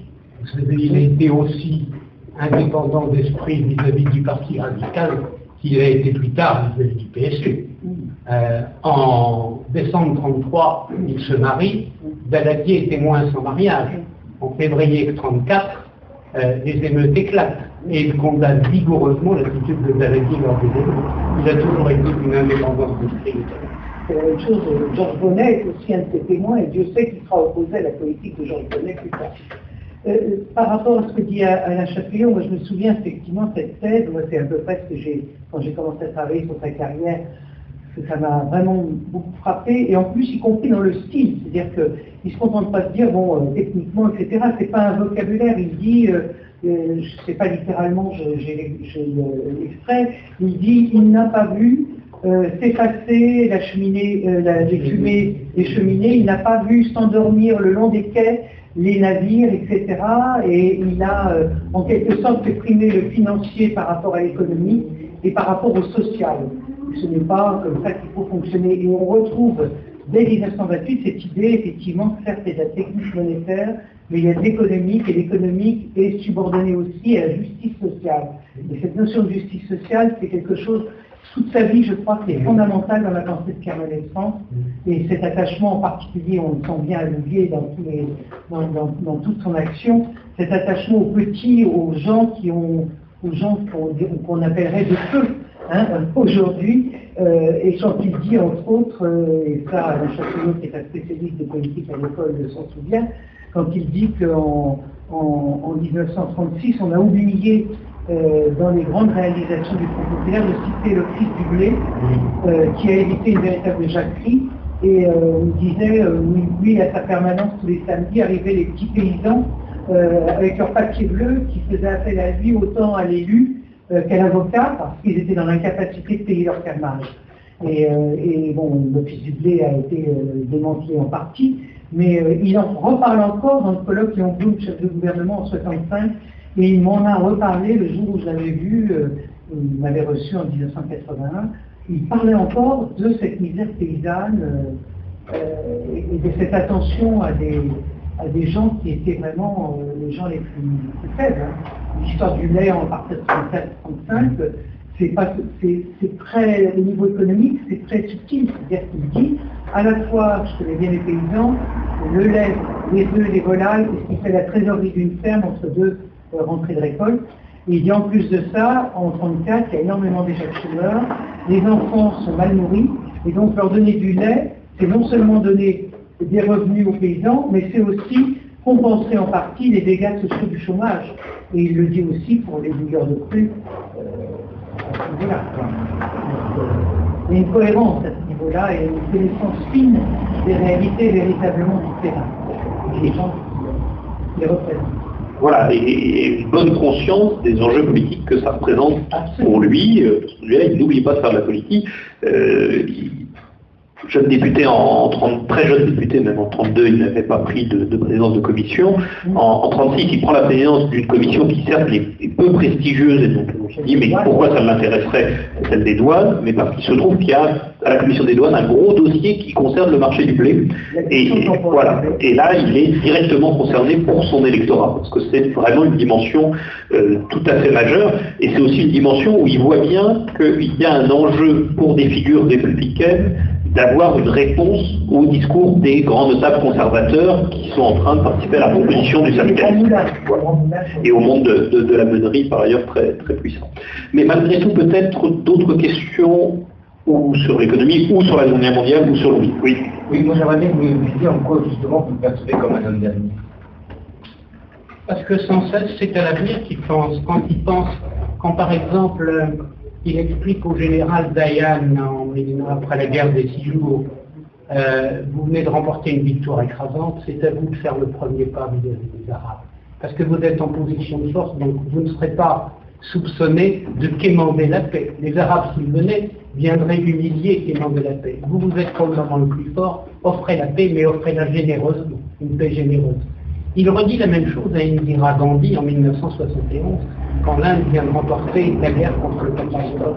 Et il redit la même chose à partir de, la guerre du Kippour, en disant, en faisant passer le message à Sadat, euh, vous n'avez pas gagné cette guerre, mais vous avez tout de même rétabli le prestige de vos armes. Les Israéliens ont du mal cette fois. Donc essayez de faire le premier pas, vous verrez. Et c'est ce que Sadat a fait. Et après, il a continué avec les Arabes et les Israéliens, il a organisé, il a participé à des réunions à Paris ou à Montfranc chez sa femme pour essayer de trouver une solution. Il a d'ailleurs dit à Shimon Peres, c'est vrai qu'il l'a engueulé, il lui a dit, vous ne faites rien. Euh, car Pérez lui disait, la gauche israélienne essaye d'organiser la paix, de préparer la. Il lui a dit, je vois pas la différence entre ce que vous faites et ce que font les gouvernements israéliens. Il avait toujours en tête ce souci de la paix en termes d'avenir. Mais en termes de politique économique, c'est exactement la même chose. Quand vous dites euh, j'augmente les salaires, ça ne veut rien dire. Vous augmentez les salaires dans quel contexte? Si vous, si vous donnez, comme au lendemain de la guerre, 40% d'augmentation de salaire, qui est suivie par une augmentation des prix de 60%, les gens ont perdu le pouvoir d'achat. Tandis que si vous faites preuve de rigueur, L'augmentation que vous accordez est une augmentation réelle, elle n'est pas mangée par l'inflation. C'est la même notion. Je vais vous donner une autre idée de sa rigueur. Quand il arrive au pouvoir, euh, il fait supprimer, c'est pour réduire le déficit de la SNCF, qui est récurrent, il fait supprimer 3000 km de lignes ferroviaires. Il en fait supprimer dans sa propre circonscription, pour bien montrer que ce n'est pas ses collègues qui sont visés, ses collègues qui sont dépensiers, c'est toute la France ferroviaire qui est trop dépensière, et il se punit lui-même comme il punit les autres. Je prolonge ma question, est-ce que euh, à l'heure où la gauche a du mal à trouver un candidat, ce serait un bon candidat pour 2022 ah, Écoutez, il a perdu beaucoup d'élections, mais je pense que oui, effectivement, ce serait un bon candidat. Je pense qu'il y aurait un problème très simple. Vous remarquerez que les politiques depuis 1973 sont des politiques gnognotteuses, c'est-à-dire on rogne un peu sur les dépenses de sécurité sociale, on rogne un peu sur tel ou tel budget, un poussée d'éducation, un poussée d'un autre. C'est pas ça le sujet. Le sujet, c'est que la production puisse financer les dépenses. Et financer la production, ça veut dire, c'est une chose qui a réclamé X points, c'est augmenter le temps de travail. Il serait très hostile aux 35 heures, très très hostile moi j'ai un peu de mal à, faire parler des morts, un peu délicat, euh, mais, mais, par contre ce qui me paraît intéressant c'est de rappeler son hostilité très forte au fonctionnement des, institutions de la Ve République telles qu'il les a vues pratiquées par le général de Gaulle, et de ce point de vue-là une réticence euh, maintenue durant toute sa vie par rapport au fonctionnement de l'élection présidentielle et, et l'accentuation de certains des aspects du fonctionnement du régime lorsque les politistes ont l'habitude d'appeler la présidentialisation, ne l'aurait sans doute pas du tout satisfait, ou plus exactement l'aurait plutôt conforté dans une opinion très, critique qu'il avait portée euh, dès euh, la rupture de, 58 puisque au-delà de l'admiration qu'il avait conservée pour le général de Gaulle, il y avait une forme de rupture politique là qui, était majeure. Sur, l'élément euh, homme d'avenir, je voulais aussi redonner la parole à, Vincent Duclerc sur cette dimension qu'on méconnaît un peu, mais qui me semble très intéressante, dont tu as juste dit un mot tout à l'heure, et je voulais peut-être que tu reprennes la parole là-dessus, euh, qui est présente dans Liberté, Liberté chérie, qui est au-delà de la, du pur récit, de l'explication euh, qu'il fait de ce qu'il a vécu, euh, la volonté de se placer dans une perspective à laquelle on ne pense pas forcément, mais qui est quand même très forte quand on a le livre, qui est dans cette perspective d'une défense des droits, et d'une défense aussi euh, d'un certain idéal démocratique, je trouve, qui est, très présent dans, ce livre. Oui, c'est très juste. En fait, il utilise ce récit pour, euh, analyser ce qu'est la France de Vichy en insistant sur la perversion des institutions judiciaires notamment, sur la, manipulation du droit, et ça lui permet véritablement d'amener par petites touches au point un portrait de la démocratie et on, retrouve assez clairement finalement ces, réflexions dans le grand texte qui ouvre euh, la vérité qui leur pas sur, euh, euh, sur l'homme d'État et, le pouvoir. Et ce point de vue-là, effectivement, il, fait cette analyse de très près, puisqu'il assiste, enfin il est, impliqué hein, directement dans, un procès d'État, et il observe la manière dont finalement l'État républicain se délite et qu'il manque précisément donc ces, ancrages constitutionnels forts ça ne veut pas dire qu'il ne, il pas aussi tous les actes de, courage et de résistance qui entourent. Et, de ce point de vue-là, on voit bien comment est-ce que très rapidement, euh, au sein des forces armées françaises, euh, des, coupures se, réalisent avec une, partie, je veux dire quand même, notamment d'aviateurs, des aviateurs qu'il va retrouver dans le groupe Lorraine. C'est extrêmement intéressant, dire, ce qu'il observe notamment au Maroc et la manière dont certains aviateurs rejettent le, les ordres de Vichy, après, on les voit effectivement euh, réapparaître dans les forces aériennes françaises. Donc euh, oui, euh, la, réalité de, cette, réflexion est, nette. Et précisément le travail qu'on a mené avec cette édition a été de restaurer dans la version publiée Liberté, Liberté Chérie toute une série de travaux, euh, de, plutôt de, des, pages euh, donc assez techniques mais passionnantes sur le régime Vichy et sur cette manipulation de, de, de la justice, il avait retiré l'édition 77 on a réinséré dans, euh, dans, l'édition d'aujourd'hui. Et pour terminer, sur cette question de l'homme d'État, je ne connaissais pas effectivement cette citation de Michel Hulin qui expliquait que même qu'il n'était pas un homme d'État.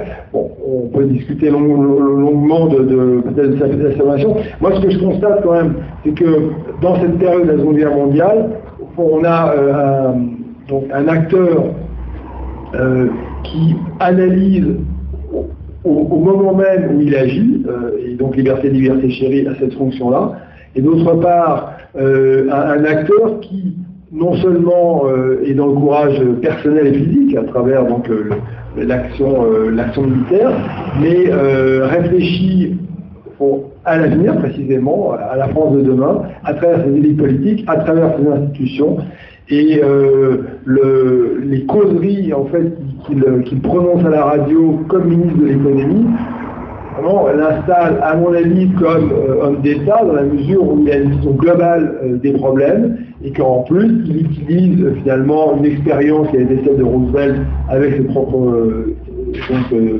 discours aux, Américains par la radio. Et là, là, il a une expérience incontestable, je veux dire, du pouvoir à un moment extrêmement périlleux aussi de la France. Et de ce point de vue-là, je crois qu'il se construit très rapidement euh, donc dans l'expérience qui ensuite pourra le, permettre dès 53 d'avoir effectivement cette capacité euh, à agir et à proposer euh, une voie, une voie moderne, démocratique aux Français. Merci Vincent, on, en a presque, on en a presque fini, mais j'ai une dernière question. Je voudrais juste revenir sur l'échec de la communauté nationale de défense en 1945 euh, dont la France porte la responsabilité, c'est un partenaire européen, oui. dire les, de oui. Vous avez évoqué donc, la, forcément le, fait que l'opinion publique n'était pas favorable, ça ne pas. Mais est-ce que vous voulez dire qu'elle était vraiment point de Pierre avec Oui. Il était favorable Il s'était exprimé assez clairement là-dessus. Euh, il n'était pas vraiment hostile il était un peu réticent. Il avait tout de même voté les textes de 1951 proposés par eux. Mais devant les réticences croissantes dans le public, il faut voir l'atmosphère électrique électrique. Guy Mollet, qui était très partisan de la CSD, avait reçu une lettre Toi, gueule de boche, tu verras, on va te la faire, souvenir de radio, etc. Euh, il avait dit à la tribune de l'Assemblée euh, Europe unie et France désunies sont deux termes incompatibles.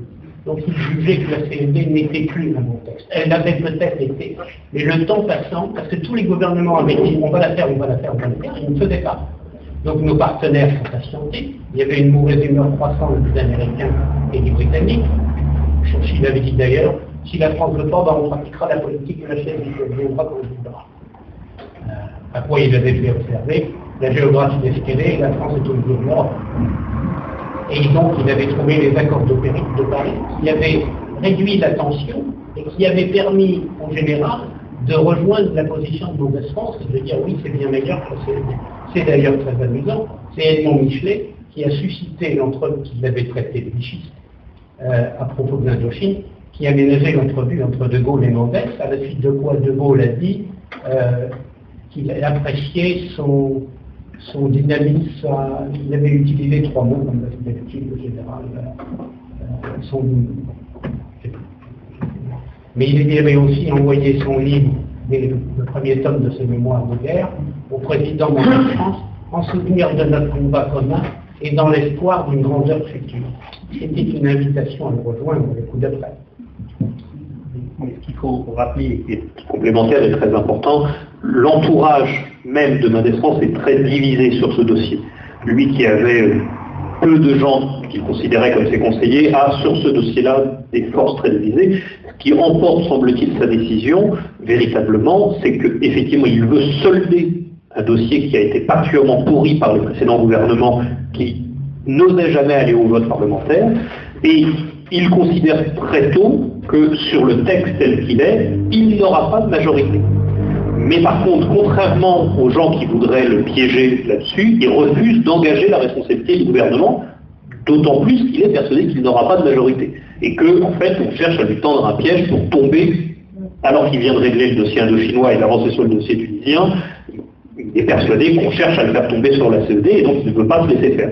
Il a essayé de mettre en place, avant d'en arriver au vote de, rejet, hein, le MRP ne pardonnera jamais, on parlera toujours du crime du, 30 août, euh, il a essayé de mettre en place des procédures, y compris dans les membres de son gouvernement qui étaient très opposés, il essaye de faire travailler ensemble Bourges Monori et Koenig, ça ne se passe pas bien du tout. Il a pendant tout l'été des démissions respectives des camps euh, opposés sur ce dossier-là dans ce gouvernement, qui doit gérer en essayant de garder sa majorité. Et enfin, effectivement, il essaye de parler aux alliés en leur disant, si je vais à la Chambre avec le texte des accords signés il y a plusieurs années, euh, vous prenez le risque qu'il ne soit pas ratifié. Euh, est-ce qu'il ne faudrait pas mieux essayer de négocier en amont un texte qui soit mieux équilibré et que je puisse faire ratifier? Et là, il a une femme de recevoir, avec y compris, là encore, un jeu du MRP qui le torpille. Il arrive, c'est un de ses pires souvenirs, il l'a souvent dit, euh, cette réunion euh, européenne est vraiment un de ses pires souvenirs politiques. Il a eu l'impression d'être piégé du début à la fin. Et donc, il assume le fait qu'il y a un vote. Alors, la procédure de vote est un peu compliquée, elle ne se passe pas comme il l'avait prévu. en fait, c'est une motion qui a toujours le débat, mais le débat avait déjà largement eu lieu. Et dès qu'il y a eu le vote négatif, immédiatement, il reprend la négociation euh, à l'échelon international, il refait le voyage, il retourne voir euh, les, gouvernements britanniques pour trouver au plus près euh, une solution. Et effectivement, les accords de Paris seront un point important. Mais c'était de sa part, au fond, un sujet qu'il estimait important à solder politiquement pour pouvoir avancer, mais il ne voulait pas que ça soit le déterminant de la chute de son gouvernement. Euh, en tout cas à l'été, où il estimait que, pris par le dossier indochinois, il n'avait pas eu le temps d'avancer suffisamment sur toute une série d'autres projets qu'il porte. D'autant en plus, l'influence américaine est beaucoup plus importante dans le premier projet. Euh, elle est un petit peu plus distancée avec l'entrée aussi de la Grande-Bretagne, donc elle, euh, souhaite. Et moi, je vais souvenir dans les archives que j'ai vues l'été dernier à l'été, il y a effectivement, bien sûr, les insultes, etc., euh, des gens qui euh, ne veulent pas euh, l'environnement de Mais moi j'ai trouvé, c'est très émouvant, des lettres aussi de gens, de simples personnes, entre autres il y a une lettre d'une femme qui a perdu ses deux enfants au Radour et qui lui écrit au moment de la CED en disant que c'est pas possible. Il y a trop peu de temps finalement quand on regarde le débat sur la CED, il est quasiment dix ans exactement contemporain de la libération de Paris. Euh, et il y a aussi ça. Alors il reçoit évidemment les pressions du PC, des pétitions euh, habituel, effectivement, mais il y a aussi toute une série de, gens tout simples qui lui écrivent et qui expriment cette douleur de tout ce qu'ils ont vécu au moment de la guerre. Euh, et c'est quand même à Nevers, devant un monument au mort de la résistance, euh, qu'il est le premier à parler de, la réconciliation franco-allemande. Et là, je pense qu'il y a aussi quelque chose qui est injuste, mais on pourrait le dire aussi sur le gouvernement de la recherche sur lequel a travaillé euh, 20 ans, c'est c'est quand même cette idée aussi que, soi-disant, euh, la réconciliation, c'est Adenauer de Gaulle, alors que les premiers contacts euh, entre Mendes France et Adenauer se font à Marly-le-Roi, à l'époque où il est président du gouvernement. Et en fait, il y a déjà un travail de préparation de ce qui sera ensuite le traité de l'Élysée, qui est déjà euh, engagé par Pierre Mendes France. Mais bon, c'est De Gaulle qui finalement le sanctifiera en quelque sorte en 63 avec Adenauer. Et on oublie un peu le travail de PMS à ce niveau-là. Monsieur le Président, on se permet une petite question à Monsieur Duclerc. Oui, mais très bref, parce qu'on a déjà dépassé le temps et les gens sont patients, mais il est tard. Euh, vous avez parlé, vous avez montré ce film sur les bombardements rasants. Euh, dans l'article nécrologique qui lui consacre en 1982, Edgar Faure dit c'est l'Ouest-France qui a initié ce vote euh, rasant. Est-ce que vous avez des éléments pour confirmer, pour confirmer qu'il n'a rien pu trouver là-dessus? C'est peut-être un peu difficile parce que le bombardier Boston était justement construit et pensé pour les bonnes raisons. Maintenant, ce qu'on peut souligner, c'est que Pierre Mendès France n'est pas pilote des navigateurs. C'est vrai euh, qu'il, euh, euh, il réfléchit beaucoup finalement à la production des, avions lors de ses missions. Là, il investit, comme il ne peut pas effectivement, euh, on empêche de commander euh, des avions alors même qu'il est, euh, est le plus gradé, il se préoccupe de, cette réflexion sur, le vol rasant et sur le mouvement en vol. Maintenant, il faut peut-être aussi rappeler, alors on, on, d'écho, mais euh, les témoignages de Romain Romain Gary, sur euh, certaines faiblesses de, Le calcul, euh, le calcul, de Pierre Mendès France, on a Gary, qui est effectivement plutôt la navigation au vu et au jugé. Voilà, enfin, voilà. En tout cas, ce qui est très intéressant, c'est que Pierre Mendès France s'implique énormément dans la, la- la technicité euh, du vol rasant. Euh, il le fait euh, comme un intellectuel euh, et comme un, un- formé.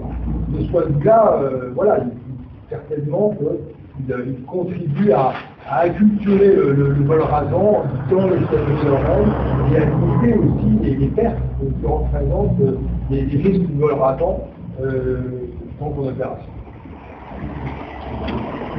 Merci à vous de votre attention.